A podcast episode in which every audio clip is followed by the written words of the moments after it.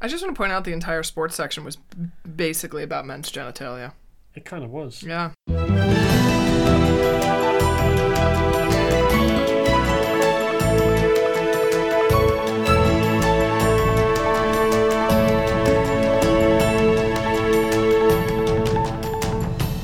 Friday, February 21st, 2020, and this is the Dutch News Podcast, your weekly chance to catch up with what's been going on here in the Netherlands. I'm Molly Quell, contributing editor at Dutch News and person who is outraged at Duolingo. With me today is Gordon Darroch, my fellow contributing editor at Dutch News and hayseed porn lover.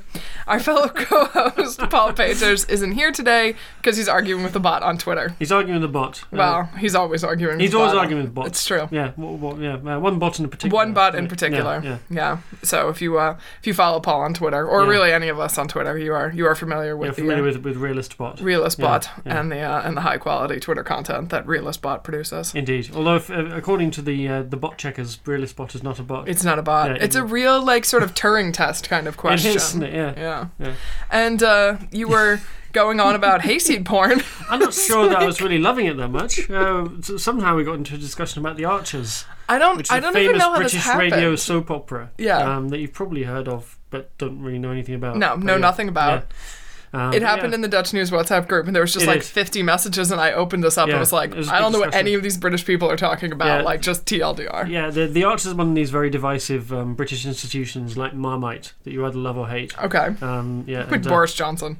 Like Brexit. n- well, I don't know. The, there's not much uh, division on that. Increasingly less division on that now. Everyone just hates it. But, That's fair. Um, yeah, the, the, the Archers uh, was was legendarily referred to in one radio review I remember as hayseed porn, which I thought was right on the button. What is hay? It's just like literally like the seeds of hay? Like, no, no hayseeds as in uh, you know country bumpkins. Oh, gotcha. Because that's Okay. what it's about. It's about people living. so it's like the British version of Ikvertrek. probably. Yeah. Well, no, not really, because it's, people. It's people the actually, British version of Boer zoekt Vrouw. Not even that. No? really. No, it's just a soap opera, just about Oh, people okay. living in the countryside. Yeah. It's not. Yeah. Interesting. Yeah. It's like uh, I don't know, flying doctors or something, but without any planes or doctors. Yeah. It's- I don't know what any of these words Oh, mean, okay. but I trust that our British listeners are going to find this, this bit hysterical. Yeah. Um. And uh, what's your beef with Duolingo this week? This week it taught me how to say um, "I have slept with mice," which I felt It very might be useful. very uncomfortable. yeah. In, in, in old Amsterdam, maybe I don't know. So- And I sort of interpreted this as a weird bestiality thing, and then you made like a Godfather joke about like, which I was like, I guess a, a sleeping Sleep with, with the the fishes, fishes, yeah, reference. yeah. So I'm not sure if Duolingo is encouraging me to engage in illegal sexual activities or uh, threatening Or to kill me. assassination. Yeah, yeah. Yeah, one or the other. Yeah. Either way, it's not good news, is it? Really? No, No. Paul's not here, but he did. He did send us an ophef of the week. Are He you gonna read it? I think yeah. it's your turn. Go I'll for read it. it. So this week's ophef comes from Zevenaar, where Where is Uh, I must South. be somewhere in the south. South. Yeah, somewhere in the south, as we'll uh, reveal shortly. Uh, anyway, in Zevenaar, a public primary school announced it's going to stop using the word carnaval. Uh, and instead name it Verkleedfeest or Costumed Festival. This is when uh, Dutch people who live south of the rivers all get drunk in silly costumes um, in the name of uh, a religious festival they've all forgotten about. Yes. Um, Carnival is celebrated predominantly in the southern provinces and includes sparkly costumes, big parades, and most importantly, heavy drinking. Yeah. It's originally a Roman Catholic celebration, uh, all tied up with Lent and uh, Easter, I believe. That's right. Uh, and its name comes from Latin carnavale, which means farewell to meet.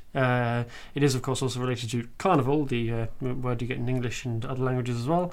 It takes place ahead of the six week period uh, of Lent, and it's because of this religious uh, background that the Carousel Primary School decided to change the name.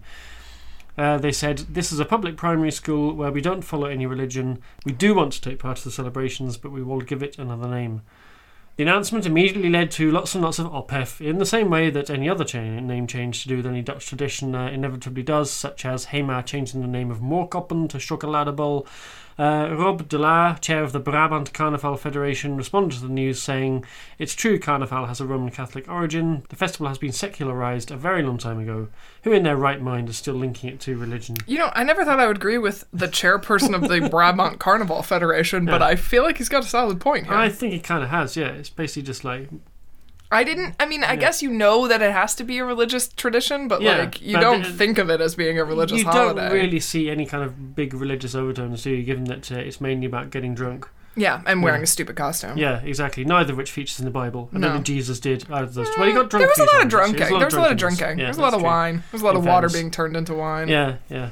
Yeah. Neat trick. But yeah, so anyway, this causing massive over on social This media. is like Yeah, because Central. people are interfering with tradition. Of course. Yes. Can't have that. No, Can't have any interference with tradition. yeah. This week, we've got an update on everyone's favorite pandemic, what happened with everyone's favorite government ministry, and what the plan is for everyone's favorite section of Amsterdam. In the discussion, we talk about everyone's favorite trade agreement. You mean your favorite? My favorite trade agreement. Yeah. I think all trade agreements are my favorite trade agreement, but this is the trade agreement du jour, so Right, that's my current favorite. th- this is the creme de la creme of it's trade the creme de la creme of Yeah. trade agreements. The Immigration Service, IND, is investigating how it managed to breach the privacy of British citizens living in the Netherlands not once but twice. Go big or go home, I guess. The IND sent out a letter at the end of January to all registered Britons explaining their migration status now that the UK has agreed a deal and a transition period with the European Union ahead of Brexit. Around 7,000 of the letters had incomplete address details, mainly for people who live in blocks of flats or have a letter in their house address, and that means they may not have arrived. So the IND sent out a second batch of letters to everyone affected, explaining the situation and the fact that it had been reported as a data breach. They also included a copy of the original letter. Unfortunately, a number of these original letters ended up in the wrong envelope, so people's names, addresses, and migration details were sent to an entirely different person. The IND says it's looking into what went wrong and advises anyone who has sent the wrong person's letter to return it. This is, you know, we say this is one of these things where, like, oh, it happened to other people. Yeah. But, like, literally every British person I know has had this happen to them and a bunch of non British people. Really? Yeah, because I got an email from an American listener who was Ah. like, I got a letter that was, like, about That's this. to a British person. One of our bizarre. Dutch News colleagues got a letter that was addressed to the wrong yeah, person. Indeed, I didn't, to be honest. I didn't get the other person's letter, although maybe someone else has got mine now. Maybe somebody's got yours. You Yeah. don't know. No. So, exactly how many cases of this uh, have there been? Uh, well, Dutch News is aware of around 30 cases. Uh, the IND haven't given an official figure, um, and it's uh, mainly because either people have been in touch directly or they've posted information on social media. One of them is, as I say, our colleague Deborah Nicholls-Lee, who received a letter meant for somebody living in Utrecht. And she said, ironically, this letter represented a far greater breach of privacy than the previous one, as my second letter had clearly gone to someone else. And she added, uh, I'm not angry or worried about the letter mix up, but uh, I do think the data breach suggests the IND is struggling to cope with the workload created by Brexit. Um, but to paraphrase uh, a Brexiteer, Colin, on Twitter, this is not the super efficient bureaucratic society we emigrated for. That tweet was ridiculous. That's so yeah, funny. this is the guy who was queuing at Schiphol Airport and Couldn't- said, This is not the Brexit I voted for, even though it was quite clearly the Brexit. It's just quite that clearly you the voted Brexit for." you voted for, Colin. uh, but it's not the Brexit that Deborah Nicholls-Lee voted for. No, and we're Because she didn't vote for it. she, I well, don't think, hopefully not. uh, not but- that we're aware of. No. Um, if you did happen to get a letter that was addressed to somebody else, or if your letter has gone missing, uh, drop an email to editor at dutchnews.nl. We are we are curious to hear from people. We've been sort of collecting their stories, and Yeah, uh, we will not forward your email to another expat. We will not. No, we won't send it to anybody. Actually. Yeah. Actually, I someone had emailed me to be like, "Hey, I got this letter. Like, do you know anything about this?" And I asked them before I passed it on to our editor who was working on a story about this, and they were like, "Funny enough, you managed to have protect my privacy more than the immigration service Yeah, has. quite astonishing. We're here for you." Yeah. The highest Dutch administrative court has ruled that Dutch nationality law, which says Dutch dual nationals will lose their Dutch passports if they've lived outside of the European Union for at least 10 years, could be in conflict with European law. The Council of State, which is following a decision handed down by the European Court of Justice, said that the automatic loss of Dutch nationality needs to be assessed on a case by case basis. The European Court did not rule that the Dutch process is illegal, but it did say it should be proportional. In other words, compelling individual circumstances should be taken into account, considering that the loss of Dutch nationality also entails the loss of EU citizenship. The case focused on six people who had lost their Dutch nationality because of the 10 year rule. In response, organizations representing Dutch expats in Britain and abroad have urged the Senate to press ahead with a vote on legislation which would give tens of thousands of Dutch nationals in the UK the right to dual nationality if Britain and the EU fail to agree to a Brexit deal.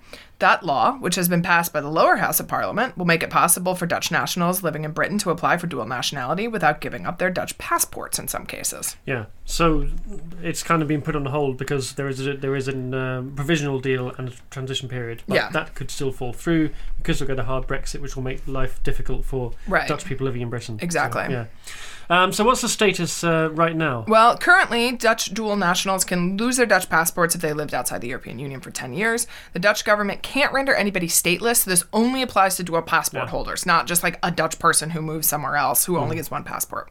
Dutch people also can't opt into another passport without surrendering their Dutch passport, just like foreigners here can't opt into a Dutch passport without giving up their passport of origin. There are a few exceptions, such as if you marry a Dutch citizen or if you're born into it, if both of your if your parents come from two separate nationalities. Yeah. But uh, it's kind of interesting. The council state here has said that uh, you, your loss of your European citizenship is kind of a factor that needs to be taken in. Yep. Because um, uh, as well as just uh, you know the consequence of, of not being Dutch anymore. Yeah, yeah. So- So, it'll be uh, interesting to see how it all plays out. Indeed. 15 Dutch nationals and two of their partners who were quarantined after being flown home from the Chinese city of Wuhan have been declared free of coronavirus. The group were given the option of spending the two week quarantine period at home or staying on a military barracks in Eindhoven. They had to adhere to strict conditions, such as staying at least two metres away from other people and wearing face masks when they went to the bathroom. Five Dutch passengers on board the Diamond Princess cruise ship, which has been hit by the coronavirus crisis, have also been allowed to return home after they tested negative for the disease, the Dutch Foreign Ministry said on Wednesday. So, is everybody clear of uh, coronavirus or COVID 19, as the cool kids are calling it these days? Or indeed the officials, uh, who've now, the Chinese officials have called it COVID 19. Yeah. Or the, w, the Everybody's calling it, yeah, COVID 19. Yeah, except uh, all the media who still call it coronavirus. Yeah, what are you because it sounds do? cooler. It's hard. It's hard to change. Yeah. Change is difficult. It is. Um, not quite, because there's still a smaller group of six people who arrived on February the 9th, so they have a couple of days quarantine still to work through.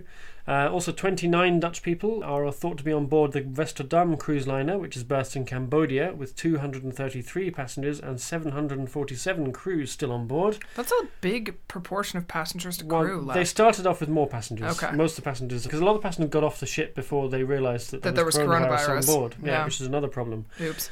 And an unknown number of Dutch citizens opted to stay in Wuhan and sit out the epidemic there because they didn't want the disruption to their lives. The RIVM did not test for coronavirus, which has raised a few eyebrows and also like incessantly Yeah. annoying comments on Facebook and Twitter. So, Yeah. what is the deal with that, yeah, Gordon? by people who sort of assume they know better. But of uh, course. other countries like France and the UK have been uh, testing people for coronavirus, but the Dutch Infectious Disease Control Service said the test wasn't reliable because they said quarantine is more effective uh, because the average incubation period is five to six days, uh, with exceptional cases of up to 11 days. So if you keep people isolated for 14 days and they don't have any symptoms, you know for certain they don't have the virus. Sounds like very, uh, Sounds pretty sensible. and sounds Really. very Dutch. They're very Dutch, yeah. very the Dutch. test probably costs money. Exactly. So it, why spend yeah. money you don't yeah, Why spend to? money on a test when you can just tell Keep people lock to live, people up in their houses for 14 days. two weeks? Sounds like the Dutch. Much more efficient. A special room rental complex for prostitutes, or a quote, erotic center, complete with prostitution, sex theaters, and other facilities, is one of the two most likely options on the table to reduce tourism in Amsterdam's red light district and improve the safety of sex workers. That's according to a new report drawn up by Amsterdam city officials. The aim is not to replace prostitution in the red light district, but open the door to alternative locations so sex workers can relocate if they feel more comfortable. Five different scenarios have been looked at and discussed with locals, sex workers, and other experts. Officials have now concluded that the room rental complex, described as a prostitution hotel or my personal favorite, erotic center, Erotic centre. would yeah. be the best way of helping both sex workers and encouraging tourists to visit, so reducing pressure in the red light district itself. I was making jokes about something being called an erotic center Yeah. on Twitter, and somebody pointed out to me that there's a Prince song called Erotic City, which I feel like we should change the name of the complex Yeah. to Erotic, Erotic City, City, and then make that the theme song. Definitely. Is this going to be in the red light district or somewhere else? It's supposed to be somewhere else. Right. Um, the report goes on to describe the hotel as having a high quality interior with a large glass roof for daylight or looking at the stars. Who's going to be looking at the stars? Not a clue. All of the rooms would open onto a plaza, which has proper yet intimate lighting. The report states the new development would not be placed in a faraway industrial estate. That was one of the first things that people Yeah. had discussed, but should be far away from the areas which are too busy at the present. A location close to the Noord-Zuid metro link would add an added advantage. Right. The uh, the official report I'm said. sure it would uh, certainly uh, um, boost the number of people travelling on the Noord-Zuid metro line. Uh, for sure. This would be the new euphemism, wouldn't it? I'm, I'm travelling Noord-Zuid I'm traveling Noord-Zuid tonight. Yeah. Uh, so why are we talking about this again? Mayor Femke Halsema said last July that she would take drastic steps to reduce the pressure of tourism in the red light district and stop sex workers from being harassed by hordes of visitors. The mayor said the city had created a quote many headed monster in the Wallen district by not tackling the growing numbers of problems caused by noisy, drunken, mostly British stag parties and guided tour groups. Uh, tours have also been banned in the red Yeah. light district ahead of this uh, summer season. So. I, I expected you to get your British tourist jibe in there, and I was not disappointed. no, no, come on. the problem in the red light district is is you people. It- It's people with uh, Union Jack hats. I- I- Exactly. I, can't. I can't deny. And what has the reaction been so far? Well, mostly positive, uh, except for one large contingent. Officials have pointed out that there's still major obstacles to come. Quote, the mayor has made a good effort to take the discussion on, said VVD councillor Daan Wijnants. However, the likely effect of the plans on the red light district itself remain, quote, vague. Reducing the pressure there and improvements for sex workers must be paramount, he went on. The research does state that most prostitutes currently working in the red light district want to remain there. Quote, we feel safe in the Wallen and we don't want to work in such a hotel, said hmm. Felicia Anna of the prostitutes lobby group Red Light United. She told that to the Parool. Counselors are due to discuss the proposals in March. So Yeah. I guess we'll see what happens. Yeah, so it's the old kind of um, tension basically between the prostitutes like where they are, they don't want to move, and uh, the rest, but the council say you need to move because Yeah. it's not the red light just has become a bit of a Bit of a hot button issue. bit of a hot yeah. button issue, and uh, It's yeah. unclear to me what exactly you would do. Like, there's some cities in Germany which have red light districts that are basically like barricaded off and that you can't like get into. But of course, like people live in the red light yeah, district. and also so okay, so there's a whole issue of you know people who work in the red light district have got to be able to get to and from work safely. Yeah. If you're work, if you're walking through you know back streets at two in the morning, Yeah. that's not a good thing to be doing. No. So I'm just Especially I'm not a super clear what I better I mean, I don't think it's a good sign that the sex workers union seems to be opposed to the plans, but I haven't personally seen anything that seems like it's presenting an alternative that seems reasonable to me. So, So I guess we will see what happens and update you in March. As expected, the Netherlands finished on top of the medal table at the World Speed Skating Championships in Salt Lake City, maintaining a run that dates back to 2002. But they didn't have it all their own way. Ireen Wüst won her 21st world title at the age of 33 in the 1500 metres, while Jutta Leerdam took gold in the 1000 metres. In the men's events, Kjeld Nuis won the 1500 metres and Jorrit Bergsma bagged a surprise gold in the mass start. But Sven Kramer was edged out by Canada's Ted-Jan Bloemen, who doesn't, doesn't sound very Canadian That because like he was actually born Dutch in Gouda name. Yeah. in the men's 5,000 metres, and Esmee Visser had to settle for bronze in the women's race as the gold and silver medalists both broke the old world record. Altogether, the Dutch went home with seven gold medals, five silvers, and two bronzes. There was some uh, sports fashion news, Gordon, was there not? Uh, yes, uh, Kjeld Nuis had some particularly eye-catching attire uh, because when he stripped down to celebrate his victory, he pulled the zip down a little too far and revealed he was wearing a distinctive brand of boxer shorts made in Scotland. Wow, Scottish boxer shorts. Scottish boxer shorts, yeah. Interesting. They're the, they're the secret to success. They go by the very Scottish name of ball bags. That sounds uh sounds vulgar. sounds vulgarly Scottish. Yeah, it is typically uh, appropriately Scottish. It's slang for what the Dutch call your zakje, and uh, English people refer to as your bollocks. He said he was wearing them for charity, and uh, it wasn't deliberate product placement. In fact, when Dutch journalists phoned up Borbag's headquarters in Scotland, the manager Colin Reid said he'd never heard of the skater. but if they passed on his name and address, they'd be happy to send him a few more pairs. Oh, that's super cute. So that's really nice. I'd just like to say, in case Colin Reid is listening to this podcast, that board bag pants are extremely comfortable, and my cycling times from the Hague to Delft have improved dramatically since I started wearing them. I did not need to know that. and we're going to move on to football news, which I hope has something to do with Dick Advocaat. We're recording on Thursday, so we don't know the results of Ajax and AZ's European matches, but in the Eredivisie, Ajax have a six point lead now after beating RKC Waalwijk 3 0 at the weekend, while AZ slumped to a 2 0 defeat at FC Twente. Coach Arne Slot said it was his team's worst performance of the season, and it means AZ are now just four points ahead of the form team in the Dutch league, which is Feyenoord, managed by Dick Advocaat. Dick Advocaat. Our Yeah. favorite Dick lawyer. Yeah, go go Dick. They're also in the semi-finals of the cup, so they could very well end the season with either a trophy or European Champions League qualifying place or both. A father and son from Zaandam, of all places, Hmm. are accused of fraudulently exporting parrots by dyeing their feathers and beaks different colors and falsifying paperwork. They are now facing a 7,500 euro fine and a year in prison, respectively.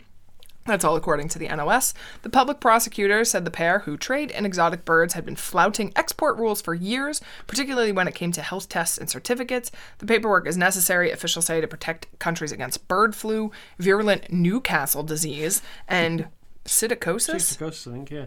Which is also a disease that can affect people and we Yeah. don't know how to pronounce. No, I, I really want to know what virulent Newcastle disease is as well. This all sounds terrible. Yeah, do you get it from drinking too much brown ale? Well, you get something from that, but I don't know if it's called virulent Newcastle disease.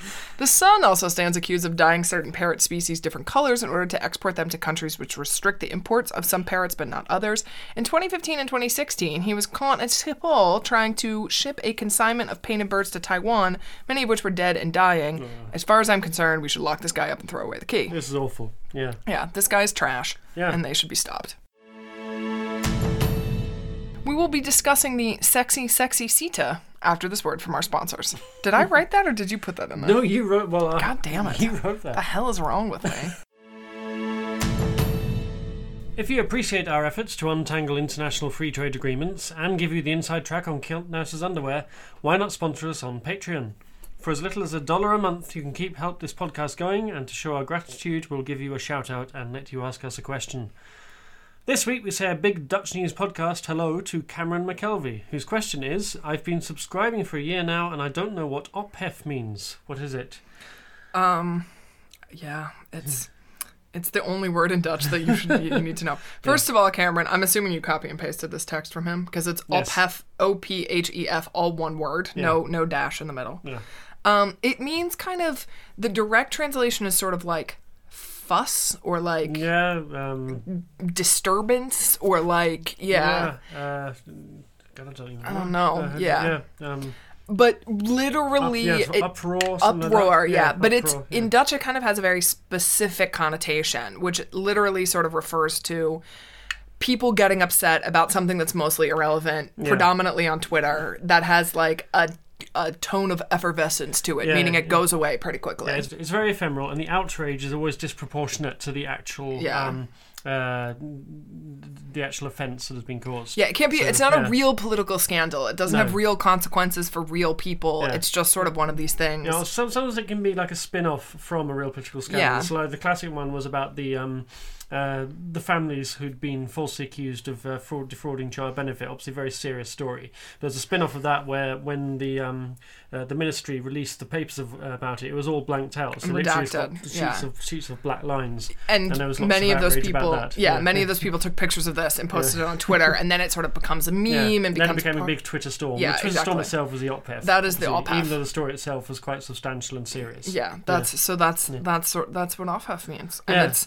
by far our m- most requested and listened to segment on the podcast. Yeah, it's, a, it's, it's Shocker. most, yeah, it's probably the most. It, it's a one Dutch word you really need going forward. It's if, true. If you're going to establish yourself, Yeah. If you're going to try and follow the the, the news in Uh, the Netherlands. And I, I feel like yeah, if you're gonna follow the news in the Netherlands, Yeah. ophef is the word you need. If you're gonna not fill at the grocery store karnemelk and knowing Yeah. what that is is the word you need. But if you haven't figured that one out yet, Cameron, you know, good luck. Yeah, you, you can milk. have the same experience that all of us have had. Yeah, just buy a pack. And Just buy it. some and drink Yeah. it. And uh, send, if you do Yeah, that, yeah. send us an email, podcast at dutchnews.nl. We're, uh, we're, we're interested to hear your So send experience. us a selfie of the exact moment that you sip the carnival. yeah, please video time. it. send it to us. Yeah, no, this is we're being terrible to Cameron now. But uh, thank you anyway for your donation, uh, Cameron, and uh, probably leave the carnival alone. Is probably uh, our, our best tip. You can Um, pick up some lavender stroop waffles instead if Don't, want. don't don't consume those either. um, yeah. Uh, if you'd like to sponsor the Dutch News podcast and keep up our stocks of coffee, stroopwafels, and dog food for Truby, uh, which is the most important thing, Clearly. head on over to patreon.com slash dutchnewsnl. Uh, I should say we, so we should say as well that uh, we have done an ophef of the year special um, at the end of last year, beginning of this year as well. So if you really want to know about ophef, uh, then listen back to those. Yeah, you can listen to Yeah. Up of the Year special and Yeah. hear about all the best parts of the uh, political and Best of social discord in the Netherlands. Yeah. In a tight vote on Tuesday, lawmakers in the lower house of Dutch Parliament approved a free trade deal between the European Union and Canada, known as CETA or CETA, depending on I don't know who you, You talk say to. CETA, I say CETA. That's about right. So Yeah. it's the classic uh, British English, um, American English debate. Yeah, let's call the whole thing off. no, that's, that's Brexit, Gordon. That's Oh Brexit. yeah, yeah. The deal eliminates almost all customs duties and increases quotas for certain key products in each other's markets. The EU says it will save companies some 600 million euros a year in duties. In normal times, the Dutch green light for an EU free trade agreement would be taken for granted, but CETA was perilously close to being struck down, and it's unclear if it's going to pass the upper house of parliament. So let's talk CETA. What is it, and how did we get here? Yeah. First of all, I suppose what is CETA exactly? Sum it up. It stands for the Comprehensive Economic and Trade Agreement, uh, or sort of unofficially the Canada Europe Trade Agreement. Yeah. Um, it's a free trade agreement between Canada, that is a country in Mm. North America, Mm-hmm. and the European Union. Negotiations over the trade agreement were concluded in August 2014, Wow. just a few years ago. A while ago, yeah. All 28 European Union member states approved the final text for signature, um, Belgium being the final country to give its approval. That's Uh, a shock move. Belgium being last in the, the party. Yeah, Justin Trudeau had to, uh, Prime Minister of Canada, had to travel to Brussels in uh, 2016 to sign off on behalf of Canada. The European Parliament approved the deal in February 2017, but this agreement, like a lot of trade agreements, is subject to ratification by the EU and has to be ratified by all of the national legislatures, which is why it was being debated in the Dutch Parliament. Right, okay. And we mentioned uh, just then that Belgium were last to ratify, and that was something to do with uh, the Court of Justice, right? It did. Yeah. Yes, so glad you asked. Our neighbors to the south asked the EU's highest court for an opinion on the dispute mechanism. So, one, for anybody not familiar with the Court of Justice, this is a mm-hmm. thing that national governments can do. They can ask for the Court of Justice in Luxembourg to weigh in on whether or not things being passed are um, valid under uh, European Union law. Essentially, what is envisaged is the creation of a tribunal and an appellate tribunal, and in the longer term, a multilateral investment tribunal. Right. The aim is thus to establish a quote investment court system or ICS, which is the acronym that people have been using just to make this as complicated as possible. Right. Belgium was concerned that such a tribunal would override the jurisdiction of the Court of Justice, which has universal jurisdiction over EU law, so it's the only body that can like, you know, decide on things that have to do with EU law. The Luxembourg court said, "Meh, it's cool."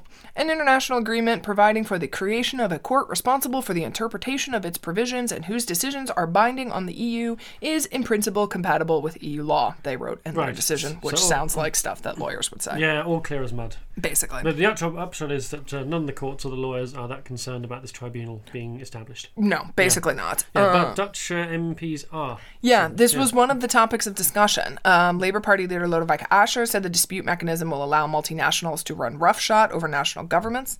The SP tweeted, "If you can choose for less power for multinationals, you do it, don't you?" And that was directed at Mark Rutte. The Socialist Party is, of course, not happy Yeah. about this either. But the, the dispute mechanism thing seems to be a bit of a debate. It's pretty common in trade agreements that they like set up some sort of like arbitration thing for if Yeah. there's a dispute. This one seems to be slightly different than some other ones, but it's like not sort of that far out there. It seems to often be um, an assumption with these dispute um, resolution mechanisms that they will be used to the advantage of multinationals, but it often goes the other way. Yeah. You find in, in practice, say, even the European Union, it- for example, yeah, it was the EU that, for example, said to the mobile phone companies, you you have to drop your roaming charges. Yeah. So they don't always get their own way in these. Uh, And the Court of Justice cases. is not not really a huge friend of big uh, Yeah. multinationals. So the EU High Court sort of found that it doesn't affect the autonomy of the legal order of the European Union. That's their words, not mine. Um, arbitration tribunals do not have the power to challenge the choices made by states, in particular with regards to the protection of public order, health, and personal life. Uh, it will not interpret EU or member state law in a manner that is binding on EU courts or EU governments. So my sort of personal opinion is is that the institution that stands to lose the most power here is the Court of Justice. So if the Court of Justice thinks it's fine, it's probably fine. Uh, you can read the fascinating uh, p- opinion from the Court of Justice if you would like to. I did. And we'll I, link to it. The I notes. regret everything. Yeah. yeah. Uh, so moving on from uh, the whole uh, tribunal mechanism, what else uh, does is CETA designed to do? It removes about 99% of customs duties. That leads to tariff savings for EU exporters of around 470 million euros a year for industrial goods. It ends the limitation in access to public procurement, making it possible for EU firms to bid for public contracts in Canada. Um, that's at the federal level, as well as in Canada's provinces, regions, and cities. It opens up the services market, making it easier for EU professionals to work in Canada. Canada also recognizes the special status of the EU's geographical indications. It agrees to protect a list of some 145 European goods in Canada, such as prosciutto and Schwarzlager Schinken. I don't know what that is, Schwarzwälder Schinken, but I left Black- it in there because it's fun to say. Black Forest ham. Oh, interesting. Yeah, so this is like champagne and like this that kind of stuff. thing. Yeah, so things sort of special labels, and of course Gouda cheese. Yeah, as well cheese. That's also Yeah. included in that. Yeah, Yeah, so the-. Canadians cannot make their own Gouda cheese and call it Gouda. No, you'd have Yeah. to call it something else. Yeah. Yeah. Who, who's making? Um. Uh, yeah. who- Who's upset about it then? Well, Gordon, who do, who do you think is upset about it? Well, I don't know. I sort of guess uh, there would be um, a, a broad spectrum of opposition parties in the Dutch Parliament, from, Uh, from the SP to the PVV, It is a broad spectrum. It is every single opposition party in Dutch Parliament, and um, including, of course, uh, the PVDA who negotiated it in the first place. Yeah. Eh, sort of mi- minor detail, right? That they negotiated it and are now against it. And uh, there's one particular um, group of voters, group of, of upstanding citizens who Right. have taken So up the a special interest group. Are these people who uh, hang around on the Malieveld a lot and cause traffic jams? That is correct. The farmers, the farmers are at it again. They have jumped on the anti-CETA tractors, arguing it will allow hormone-pumped Canadian beef to flood the Dutch markets. Um, they've got selective amnesia about plofkip, apparently. They claim that it's unfair competition because their Canadian counterparts have lower animal welfare standards and lower costs. Other MPs argued that the deal will erode uh, food safety standards. Yeah, so food safety is is one concern. There's a lots, I mean, lots of talk about things like chlorinated chicken making Yeah. its way via Canada to the European Union. Yeah, or the treatment Yeah. of cows in Canada and, and some other things like this. Yeah, so but, but it would, I suppose, um, CETA would make it easier for this stuff to be imported. Yeah. but um, The again, Financial Times did an estimate that said even under this, even under CETA, something like only like 40% of Canadian farmers would have access to the European market. That has to do with like other sort of like trade restrictions and that kinds of stuff. So it's a little unclear like how valid the complaint is from the farmers. But, you know, the European Union doesn't really love. it likes to protect. its It Its likes to standards. protect its Yeah. standards. Yeah. Yeah, exactly. Yeah, so so CETA was in in on the face of it would impinge on that Yes. because it would make it easier for Canadian meats to get get access to the European market. Yeah, that's Yeah. correct. Okay. So, do you want to know what else has made CETA controversial? Don't know. Um, has it uh, cost Dick Lawyer his job yet? Or is, the- is the Brexit Muppet suit been been been banned? Gordon, what was this word that you were limited from saying the other week when I was here on the podcast? Oh, the election word. Elections. Election. Yes. Yeah, it's like the perfect storm of rising anti globalist sentiment, Mm-hmm. climate concerns, and opposition parties who have taken over CETA as they scramble to find something to bitch about ahead of national elections next year. It united literally all of the opposition parties, which is quite impressive, Yeah. as we mentioned. Yeah. Uh, it sort of created this weird situation where the anti-immigration PVV Yeah. and the uh, Groenlinks. Groenlinks Yeah. were like all hanging out together, like discussing their hatred of free trade agreements, which was sort of uh, entertaining. And it's kind of funny. Yeah, everyone's got their own concern. Is it so? PVV and form. uh, PVV have lined up behind the farmers. Yep. They're taking their side. Uh, Groenlinks are worried about en- environmental uh, impact. Yep. Uh, Animal Rights Party, of course, Worried about the animals. Don't like the, the meat coming in. So yeah, so everyone's got their thinks it gives too much power to multinationals. That also seems to be a bit of a labor Yeah. concerns for the uh, for the Labor Party, even Yeah. though they negotiated the deal in the first place. Yeah, and of course we have to mention Forum for Democracy because um, it's our Do we favourite. have to? Well, we do really because uh, Fine. Baudet asked for four hours Yes. speaking time during the debate. I mean- four hours. I guess if anybody was going to talk for four hours, it would be Thierry Baudet. But he who, didn't. Who, but he didn't. Thank, thank Christ, because I couldn't handle it. Yeah. Um, yeah, and a lot of people complained as well about the quality of debate in Yeah. Parliament was not up to the standards they expected of a Dutch debate. There wasn't much facts in it, and a lot No. of emotion, a lot of kind of appeals to, you know, a fair bit of what I think you have to call scaremongering. Yeah, Um, I think there's a lot of a lot of reason for that, um, and the the reason for that is is that most of the agreement has already been provisionally applied. Something like 98% of the pre-existing tariffs have already been removed. Yeah. So we've been arguing about this endlessly, even though it's been mostly implemented. There's not there's not a lot of facts t- to debate per se. Yeah. There- The the decision has already been made. The hype about this has mostly seems to be a kind of a political sort of grab for having to something to complain yeah, about. Yeah, and it's, it's kind of symbolic, isn't it? There's a lot of talk about sovereignty Yeah. and negotiating away um, your democratic rights, and uh, yeah, people who don't.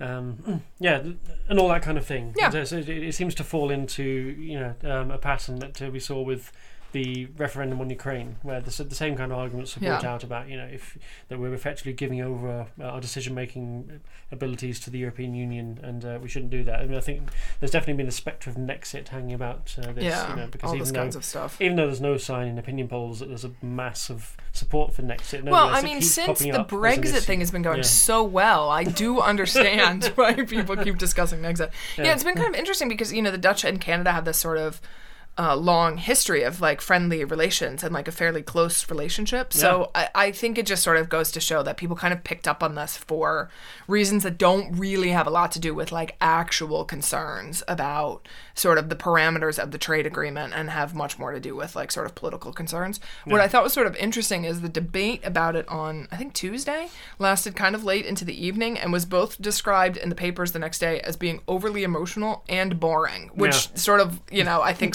sums up kind of everything we're talking about you here. that It was quite low on substance, and of course, it did go on into the next day, and eventually the the the, the vote was on Tuesday morning. Yeah. yeah, uh, and it did. And the And it other passed. It did pass. It did pass Narrowly. narrowly. Um, with the the other party, of course, we should mention briefly in this is the Christian Uni, who Yes. are in the coalition but had grave reservations about the CETA treaty, Yes. which eventually they overcame. Yeah. Yeah. Uh, for reasons that's not clear to me because I don't recall anything, Jesus saying anything in the No. Bible about being opposed to free trade. Yeah, or, or, or about uh, um, about walking across the um, the ocean carrying a cartload of beef. Yeah. He, he didn't have anything to say about antibiotic usage in, Yeah. in cattle farming. But anyway, eventually the Christian Union voted for it, and that means it passed, It the lower house the Dutch Parliament. Yes. What happens next? Uh, the Dutch Senate still has to approve it. Um, Yeah. Rutte's coalition does not have a majority, uh, so it's a bit of a question as to Yeah. whether or not they only have uh, 32 of the 38 seats, I think, right now to yeah, get so this that- through. They're going to find. So, So have it's to not- drum up six, seven votes. Yeah, they're going to have to find uh, support from the opposition parties somewhere. It's Yeah. interesting because, as you say, all the opposition parties are lined up against it. Yeah, so it'll Yeah. be curious to see what happens. Um, Yeah. Though, I think there's a lot of pressure of the because all this this treaty has to be approved by all of the national parliaments, and Yeah. so it's a lot of pressure on the Dutch to like not be like the one holdout. ones- Exactly. Yeah. The Senate is expected to debate the measure next month. so that could be potentially a very interesting debate. And Yeah, sure. I don't have anything else going on in March, so why No. not go cover a Exactly. No, there's, a- there's no big um, trials. There's nothing. of, no know, trials. um, no Russian trolls. No. No, none of that going on in March No. to have to worry about. Good. So you, your your agenda is completely clear to It's totally clear. debate. I've never had such an empty, uh, empty agenda. Um, there are echoes here again, of course, the, of the Ukraine referendum, because uh, th- that was another argument that uh, Rutte put forward. We can't stand out as the one country that goes against the thing that Yeah, every, you know, it'll embar- be embarrassing for us yeah, if we suddenly turn around, having ratified it in principle, to say actually no. Yeah. we- we can't yeah. And it seems this is just like a a bad l- look to. s for you to stick your neck out on as a country, like there's not Yeah. really a reason to be mad at Canada. I mean, there's these sort of like little things that you can kind of eat around the edges at, but like, you know, you can put maybe put some pressure on on Canadian farmers to change like their growing practices. Like, Yeah. I don't think that this is that. And I'm a you know a fairly pro animal rights kind of person, but I don't know. I don't think that this is that big of a deal, especially since, as I keep emphasizing, because people keep forgetting, most of the provisions of this have been it like 98 percent of this treaty has been in effect for the previous three years since Yeah. 2017, and like you know the sky is not falling. Like it, it all seems fine. Yeah. So I think this is not really a great look to kind of yeah. It's it's a it was very political maneuvering. I think on behalf of the opposition party. I sort of understand why, if you are in particular opposed to sort of neoliberalism and kind of free trade and these sorts of things, that you would want to take a stand against it as an opposition party. You know, much like everything else with Mark Rutte, it seems to just sort of have bounced off of him. I mean, we all Yeah. know that he is in fact made out of Teflon. So Yeah, he will. kn- Knowing Rutte, he will find a way to navigate this through the Senate. just totally uh, fine. That's what he yeah, does. I That- that's suspect that that's exactly what's going to happen. Yeah. So, uh, but yeah, we'll, we, we will see what uh, what comes to pass. Uh, and of course, the, the other thing about uh, CETA is that it has been held up uh, as a kind of very much a blueprint um, by another country that uh, until very recently was in the European Union. Yeah, and then And has now has to to make its own uh, uh, Yeah. free trade agreement, and it's said that CETA is is a great example. It's a so great of course, example. if CETA were to get knocked back, that would have uh, quite uh, that would be a real spanner in the works for Boris Johnson and Yeah, Brexit. I Yeah. do think that that will be interesting because you know most people like Canada like a whole lot. There's not a ton of animosity towards Canada Yeah. in the European Union. Uh, the In UK contrast to does not have that. Uh, does is not in that situation. So it will be sort of curious to kind of see uh, exactly kind of what happens with their their free trade stuff, which the UK is set to start negotiating also in March. yes, Um, because there's really nothing else going on in it's, it's, it's So such why an not? empty, barren It's month. so it's Yeah. such an empty barren month. But we will um we'll update the listeners when you know something else happens when Yes. the Senate debates. I'm sure it'll be Yeah, fun. We'll, we'll keep you posted. Looking right forward to to it. That's all that we have for you this week. This podcast is a production of Dutch News, which can be found online at dutchnews.nl. We will include links to everything we've talked about today in the liner notes. You can get in touch with us by email to podcast at dutchnews.nl. If you want to help us out, please subscribe to the podcast and leave us a rating. You can also now back us on Patreon at patreon.com slash dutchnewsnl. You'll earn yourself a free shout out. My thanks to Gordon Darroch and not to Paul Paters because he's not here. not here. I'm Molly Quell. We'll be back next week.